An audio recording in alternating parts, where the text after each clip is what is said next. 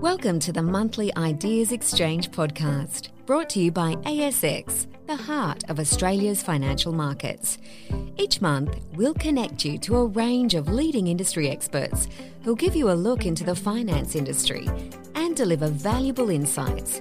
Hear about important market events, industry research, tips for your own market research, as well as innovative products to help you diversify your investment portfolio. Your host, Martin Dinh, has a passion for all things investing and is a major player in the investment product game, having assisted in the release of over 150 investment products since 2013 with ASX. Join him as he explores investment opportunities beyond just shares, from ETFs, rates, LICs, mFund, and much more. Hi, everyone. Welcome to another episode of the Ideas Exchange podcast. In August 2021, the ETF market turned 20 years old. To celebrate 20 years of ETFs, I thought let's do an episode on the history of the ETF market because although I think many of us are familiar of what ETFs are, I don't think many of us know the origins of the ETF market and how it has evolved over time. To help us navigate the ETF journey, I'll be joined by Meaghan Victor, head of SPDR ETF's Asia Pacific from State Street Global Advisors, an ETF provider that's been there since the beginning of the ETF market. So, a fun episode lined up. Come join Meaghan and me as we take a journey through the past, present, and future of ETFs. Hi, Meaghan. Welcome to the Ideas Exchange podcast. It's great to have you here today. Thanks so much for having me. So, the ETF market, it turned 20 years old earlier in August, and boy, what an incredible journey it has been. As at 31 August 2021, Australian ETFs were valued at over $122 billion, with 226 ETFs across a diverse range of asset classes. Interestingly, over 50% of that ETF growth has occurred over the last two years, which is a number that will impress anyone. So, Meaghan, I guess a great place to start is I wanted to talk about the ETF journey. And I wanted to rewind the clock back 20 years when the first ETF launched in Australia. So when I think of ETFs, Meaghan, I think of ETFs as a financial innovation, uh, which has changed the way we've invested. And I guess with any inv- innovation, I like to ask myself the following question How did this idea come about in the first place? So, Meaghan, in the context of ETFs, how did this ETF idea come about in the first place? Martin, that's a fantastic question. And I think we're talking about the last 20 years, but I think we need to go back just a little bit further. An ETF started in the US. Um, the first US listed ETF uh, launched in 1993. And that ETF was actually born out of a crisis. And our ETFs were developed to allow institutional investors to be able to invest their cash and that saw the S&P 500 ETF. So it was an ETF that tracked the S&P 500, the top 500 stocks on, in the US, and it wrapped into an ETF wrapper. But, and now that's the largest ETF in the world. If we fast forward to 2001, we saw the launch, as you rightly pointed out, the launch of the first ETFs in the Australian market. Interestingly, they came to um, the market at the end of August, 24th of August in 2001. That was just before September 11. You think about where we sit today, just before September 11, another poignant milestone in, in history. And we saw that the ETF in Australia, again, around um, the top 200 stocks in this instance in Australia, and the top 50 stocks were brought to market as an innovation, it democratized investing, meant that, that not only were institutional investors able to invest in a diverse range of stocks, so the top 200 stocks in a single trade, but also retail investors were able to invest as well, which revolutionized, revolutionized the investment marketplace here in Australia. Yeah, I think not many people know if they're not an ETF nerd like myself that ETFs, yes, you're right. They are born out of a financial crisis. And some interesting points that you made there is that ETFs, they were initially, I guess, promoted to institutional investors as a way to invest their spare cash. And now ETFs have grown so much in popularity to financial advisors and investors um, because they love the fact that, you know, ETFs can provide that instant diversification and allow them to spread their risk in a very simple and cost effective way. So I guess now that we have an idea of how the ETF idea began, I wanted to ask how has the ETF market evolved since that time? And before you respond, Meaghan, I think this is a perfect question for you. As you've already mentioned, that State Street, you were there since the very beginning of the ETF market. So I don't think there's a better question to ask than yourself. So, can you take us through the ETF journey and how it has evolved since State Street um, listed its first ETF back in 2001? Thank you so much. And look, you're right. State Street Global Advisors were the first to launch ETFs here in Australia. At the time, they were called streetTRACKS. So, some of you may recall uh, streetTRACKS is the name, and we it's still referred to um, today. And a lot of people also know us just for STW as the ticker.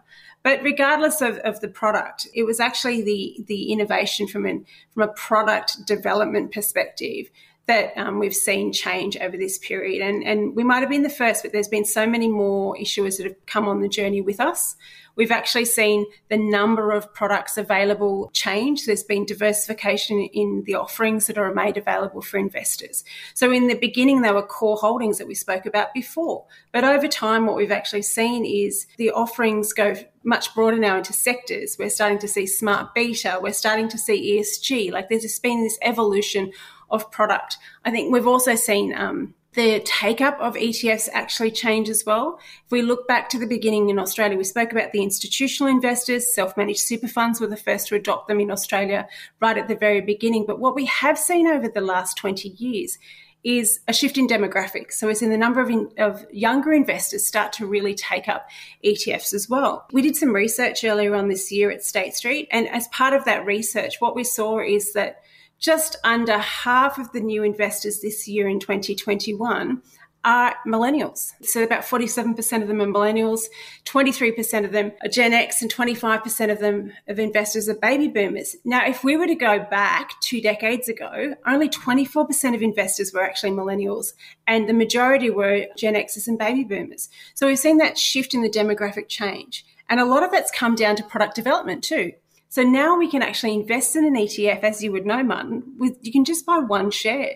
So we've seen this growth of micro investing as well, and the and, and the improvement of technology is making ETFs much more accessible for investors as well. So technology has really been on a journey for the last 20 years as well, which has been an enabler for investors to actually and make them more accessible for investors as well. So I think that they're, they're probably the big key things that we've seen over the last 20 years. Yeah, I think, you know, your point about millennial investors, that's where that growth has come from. And, uh, you know, seeing that evolve from being a ETFs being primarily promoted to institutional investors and then going to direct retail and then now to millennials has been incredible. And, you know, you mentioned an incredible stat you know, over the last 12 months, you said, I think it was 50% of investors that went into ETFs were millennial investors. I'm not a millennial investor, but I am under 39. so I'm actually one of those people that have added to that statistics. And, you know, you mentioned some great points uh, in terms of why millennials or younger investors like ETFs. And, you know, for me, one of my favorite things about ETFs, yes, one is you can build a diversified or you can use it as a core part of your portfolio. But the second reason why I really like it is that I can bet on certain megatrends and sectors. I think that's something that a lot of my friends, younger friends, um, that's something that they've said that has really appealed to them about ETFs because, you know, they can invest in things that are really resonating uh, or they're really close to like cloud computing or cyber technology or video games um, and esports. Uh, but yeah, you've provided some very interesting insights and stuff that I can definitely resonate with. So we've talked about how the ETF market, you know, has evolved over the last 20 years. And this is not surprisingly also coincided with the ETF also becoming increasingly popular. And the funds under management, you know, I've just, I, I published a report and I found that over the last 12 months, the funds under management has increased by 70%. And to me, that's absolutely mind boggling. So my question to you, Meaghan, is can you tell us what you think has driven ETF growth? So I think if we go back to what we were just talking about before, we've had an environment where which um, we, none of us expected. So we've been part of a pandemic. Um, to your point, there's been more people at home. They've been researching. They've been spending time getting a better understanding of um, investment markets and a whole bunch of other things too. Uh, so therefore, there's a greater interest in investing, and that accessibility comes into play too. So if we talk about that demographic, such as the younger individual, now something that the interest is absolutely there. But I also think that when we look at the users of ETFs more broadly, they're becoming mainstream. If we go back 20 years ago and we think about the market 20 years ago, let's just take a segment of the market, say it might be the direct investors or the financial advisors. They'd have really two options that they'd choose to invest in. They would really probably go down either direct equities or they'd be looking at managed funds and you think about the costs and so forth of doing that, in some instances it was quite high. We've seen over that 20 year period, we've seen that shift and technology has driven a lot of that too, as well as regulation. But if we look at where we stand today, that growth has really been significantly driven by the reduction in costs. So there's a cost conscious approach to people investing now more than ever. And ETFs do provide that low cost accessibility to the market, but also the ability for people to execute, as we spoke about before. You can play those themes that you were just talking about, you and your friends. You've got the accessibility to do that. But it's also about the fact that you can access more asset classes today um, via ETFs, just as you were saying before. Now, who would have thought that you could access gold through an ETF or silver or copper? You've got commodities that you can now physically back securities in many instances, assets that you can actually invest in via an ETF. So that growth, and I think that will continue. The other thing I would say is that in Australia, the market construct is changing. So when we go back 20 years, we were looking at ETF issuers, or even 10 years, ETF issuers were bringing product to market. And in the main, those issuers were bringing market cap product to market. But today we've got more choice again, and that choice is not just about whether the um, sector you're investing in, but it's a construct. So you can now buy an active ETF as well, so an active managed fund, which has also seen that growth in the assets under management in the market in Australia. Yeah, I mean, ETFs have really democratized investing. And like you said, there's all these strategies out there. And I think we take it for granted, or at least for me as investors, that a lot of these areas and markets previously were difficult to get access to. You mentioned gold.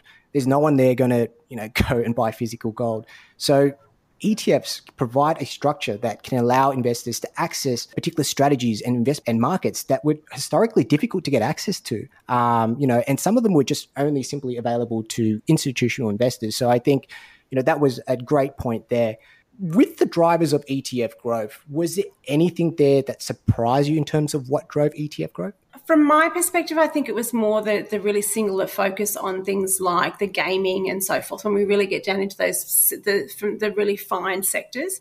But I think the other pleasing thing, whether it's be surprising, it's probably more pleasing, is that ESG is no longer it's no longer that tick box. It's becoming mainstream, and uh, we've spoken about ESG for a long time. The G in the main about the governance, but now we're starting to see ESG really coming into just being you know, the way things are being done, and we've seen that um, come through in the flows that have come into the market in Australia in particular over the last few years as well. Yeah, I was collating actually, I was crunching actually some of the numbers in for ESG ETFs. I think they accumulated over $1.5 billion since the beginning of the year. So that's surpassed that uh, level of 2020, which was already a banner year. And I think you're right. You know, investors, they're becoming more conscious about investing in sustainable companies. You know, I think they're rec- beginning to recognize that a lot of these companies, they, the ones that adopt a more sustainable approach, they're probably in the best positions to grow, right? Because uh, there's, there's like a shift to a net zero economy and investors are looking for opportunities in investing in companies that can develop the technologies to transform the economy uh, into a net zero economy. So, um, some good points there about the growth in ESG ETFs.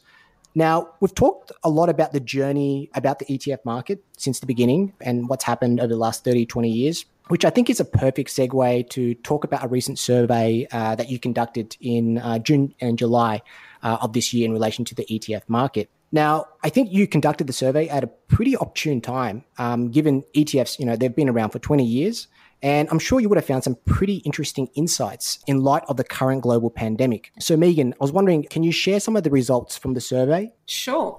I think when we think about the um, COVID 19 pandemic, it did actually bring really extreme challenges across the globe, as we know, and that actually impacted on the liquidity um, of nearly all investment vehicles and asset classes that were available. But if we look at the challenges that we experienced, and we actually look at ETFs in isolation, they performed very well. They provided market participants with the liquidity and the price discovery metrics when it was most needed at that point in time.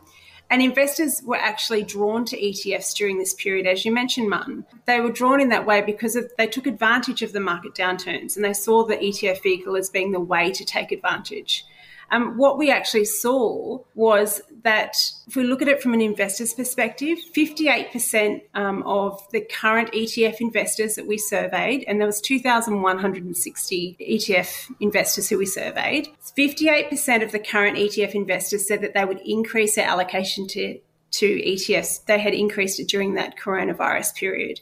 And 68% of millennial ETF investors increased their allocation during that same period, while only 45% of baby boomers increased their allocation. I think the trend there is they all increase their allocation. It was just a percentage by which, but it was close to 50% or, or, upwards of people increasing their allocation. And that just goes to show that long-term investors were actually taking advantage of some of, the, of these downturns, using ETFs as the best product to actually um, take advantage um, of the opportunity. You know, I think you revealed some pretty interesting research. And you've mentioned about the millennials, but I think the one thing that really stood out for me when I looked at your research was actually the average amount invested into ETFs. So, Meaghan, you mentioned some really interesting insights from your research, um, you know, in particular about the millennials, in terms of the number of millennials investing, in particular in the context of uh, the coronavirus pandemic. But I think one of my favorite stats when I was reading your research was the actual average amount that was allocated to ETFs. I found, and correct me if I'm wrong, Meaghan, that the average amount invested into ETFs was around 175,000. Was that correct? That is correct. What we saw was that the average initial investment of ETF investors, new ETF investors, is, was actually $62,000, which was half of what was invested 20 years ago. So what that's showing is 20 years ago, investors would have been in, use, investing more than $125,000 into an ETF. But today, they're now only investing $60,000. And that's ma- meaning that more people can invest. So it's no longer an investment just for the wealthy. It's that democratization that we were talking about before. Those are some really important points. And, you know, I've spoken to my brothers and sisters, and one of the reasons why they've actually commenced investing is because the minimum investment amounts are a lot lower right now. Yeah. Um, I know that for unlisted managed funds, some of the invest minimum investment amounts can be twenty to thirty thousand dollars, and you know my brother and sisters they're under the age of thirty, and you know they don't have that money lying around. But now there is a proliferation of, I guess, financial online brokers that charge or provide that have very low minimum investment amounts.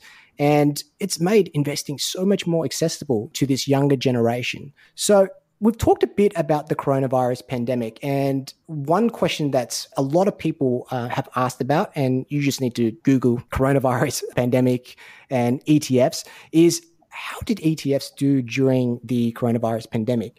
And just to give you a bit of context, you know, there are a lot of people or naysayers, and, you know, we spend time trying to educate those people is that ETFs, they, you know, during a market sell off, they will heighten volatility. They'll cause high volatility because investors, market participants in ETFs, they're going to run for the door. Meaghan, how did ETFs perform during the coronavirus pandemic? Well, I think it's a great question. I think it's a valid question too for those people that need that are looking for a better understanding of an ETF we have to think about the fact that trading volumes, particularly in March last year, March 2020, the volumes of ETFs um, and the trading volumes increased significantly. And that actually highlighted the fact that ETFs actually function very well because you've got to remember the liquidity of an ETF is based on the liquidity of the underlying assets that sit within that. The underlying holdings drives the, the liquidity of that ETF. So we actually saw that the, the ETFs acted as a buffer, but they also acted as sources of liquidity in times of distress within the market. So we saw that they did what they were supposed to do. They provided that opportunity for people to access the market, as you spoke about, but also gave people certainty around um, the, liquidity profile and, and prices for um, the ETFs, whether they be securities, so equity, sorry, or bonds. Yeah, that's spot on. ETFs. I just wanted to give a couple of stats that I was uh, just crunching just just before um, us talking, Meaghan. And at the peak of the sell-off in March 2020, ETF trading activity was more than four times higher than the monthly average in 2019. So, you know, I think that what that really shows is that, you know, investors, they were able to enter and exit their investments quite quickly. And I think it's really important to note that, you know, during that sell off, market participants such as market makers and liquidity providers, they were continually providing prices. They didn't exit the door. And one really interesting fact is that in March, the peak of the sell off, ETFs had inflows. So despite everything that happened, there was actually more money going into ETFs. So what that showed was that investors that were staying the course and even in some cases increasing their allocation. So I think, you know, spot on ETFs, they've been around for 30 years now and they've withstood numerous shocks. You know, you've got the global financial crisis, the Asian financial crisis, and now you have the coronavirus pandemic. And it shows that, you know, the ETF structure, you know, it does work even during market sell-offs and turbulent market conditions. So we've covered the past and the present for ETFs. So I guess the only remaining question to ask you, Meaghan, is what does the future for ETFs look like? If only we had a crystal ball, Martin. Um, I think that you know we can't obviously predict the future, but what we can say is there's some great foundational trends that can that will see the continued innovation of ETFs going forward. We spoke about ESG, and I honestly believe that that will be a really strong point going forward for the Australian market and more broadly. I do think that we'll start to see that being integrated completely within the way in which we um, invest today, and that will become the norm. I think what we'll also see is that improvement in technology. We'll see the accessibility of, of ETFs also increase over time and being a major contributor to portfolio construction and alloc- asset allocation. To the point that you mentioned before, um, with regards to the way in which you and your friends have been accessing ETFs more broadly, I think there's still a place for ETFs to remain as a core to an investment portfolio and that ability to use that satellite approach with using thematics um, more broadly to create to construct your portfolios but one thing i would say and one of the constants will be that there's a need for financial advice so if you don't know find out and I think that's the important thing. Whether you go and do your own research or you get some help from an investment professional, I think it's really, really important that you do that. That's absolutely spot on. And, uh, you know, speaking of financial advisors, over the years, there has been increasing adoption of financial advisors who have started using ETFs. Um, you know, we've seen major reforms in the financial advice industry, and that's kind of pushed uh, a lot of financial advisors to move to that independent operating model. You know, just to give our listeners a bit of context, most of the models outside of the independent operating models, it generally restricted investor or financial advisors their choice of what investments they could select for their clients. But now that we're seeing more advisors move to that independent operating models, have more freedom of choice. So we, we're finally seeing, you know, financial advisors using ETFs or finally incorporating ETFs on behalf of their clients. And really, just to throw another number out there, uh, the advisor ratings team they found out that at present, um, the number of advisors operating under that independent operating model is um, around fifty eight percent. Um, but yeah, uh, the future looks bright. Um, yes, we don't have a crystal ball. But final question before we wrap it up, um, Meaghan. You know, our podcast is designed to create you know a lot of education uh, for investors to learn about the investment opportunities out there and different tools that they can use. So, for investors who want to learn more about ETFs, uh, do you have any recommended resources that investors can turn to? Definitely. So I think that um, whether it's ourselves or any of the issuers in the market, we all have really strong educational portals within our own website. So I would encourage you to go and have a look, understand what you're investing in, un- look under the bonnet, understand the cost, understand the um, the holdings that you you have access to, understand um, the broad offering and the methodology also. That which index provider are they using? Um, what's the methodology that they're adopting? It's really important to understand some of those more detailed points about the ETF you're investing in past the name and what, what the asset class is and the cost. You really need to understand. The ASX has some awesome educational material as well, whether it be on the website, the investor days that you host. I think that you do a really good job in supporting investors in the marketplace. And it's a great opportunity for people to get access to, to further information as well. And also, um, the financial advisors also have a lot of information to and broke investment brokers. There's a lot out there. Even if we look at some of the robo advice apps that you mentioned before, that micro investing and so forth, they've now got some really easy to understand, simple um, information for you to also latch onto um, if you're just starting out investing in ETFs. Also, yeah. Thanks, Meaghan right now, there's just so much education out there for investors to turn to and some great sources for our listeners to turn to. So, Meaghan, that wraps up this month's episode. I wanted to thank you for taking time out of your day to share your insights into the journey of the ETF market over the last 20 years. Hopefully, after the lockdown ease, uh, we can all get together and celebrate 20 years of ETFs over a drink or two. We look forward to having you back down on the road. Thank you so much. It's fabulous. Take care. Stay safe. Well, that concludes today's episode. As an ETF nerd, this was such a fun episode, learning about how the ETF market was born out of the stock market crash in 1987 to how much it has evolved since that time in terms of product development. In next month's episode, I'll be joined by Steve Johnson, CIO at Forager Funds Management, as we take a deep dive into Forager's investment philosophy and what sort of factors they take into account when selecting investments for their portfolios. Until then, thank you for listening, and we look forward to you joining us next month. Are you keen to learn more?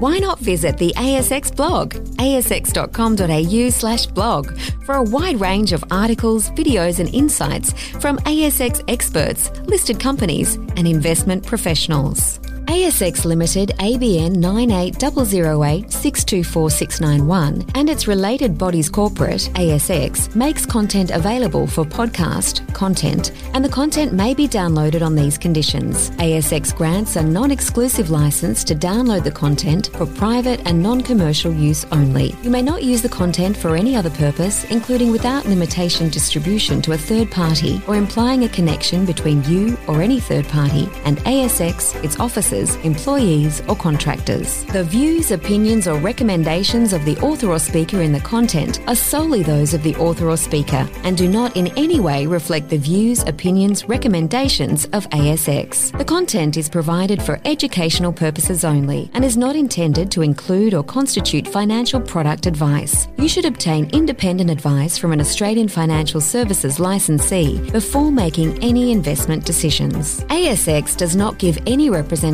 or warranty with respect to the accuracy, reliability, completeness, or currency of the content. To the extent permitted by law, ASX and its employees, officers, and contractors are not liable for any loss or damage arising in any way, including by way of negligence from or in connection with any information provided or omitted or from anyone acting or refraining to act in reliance on this information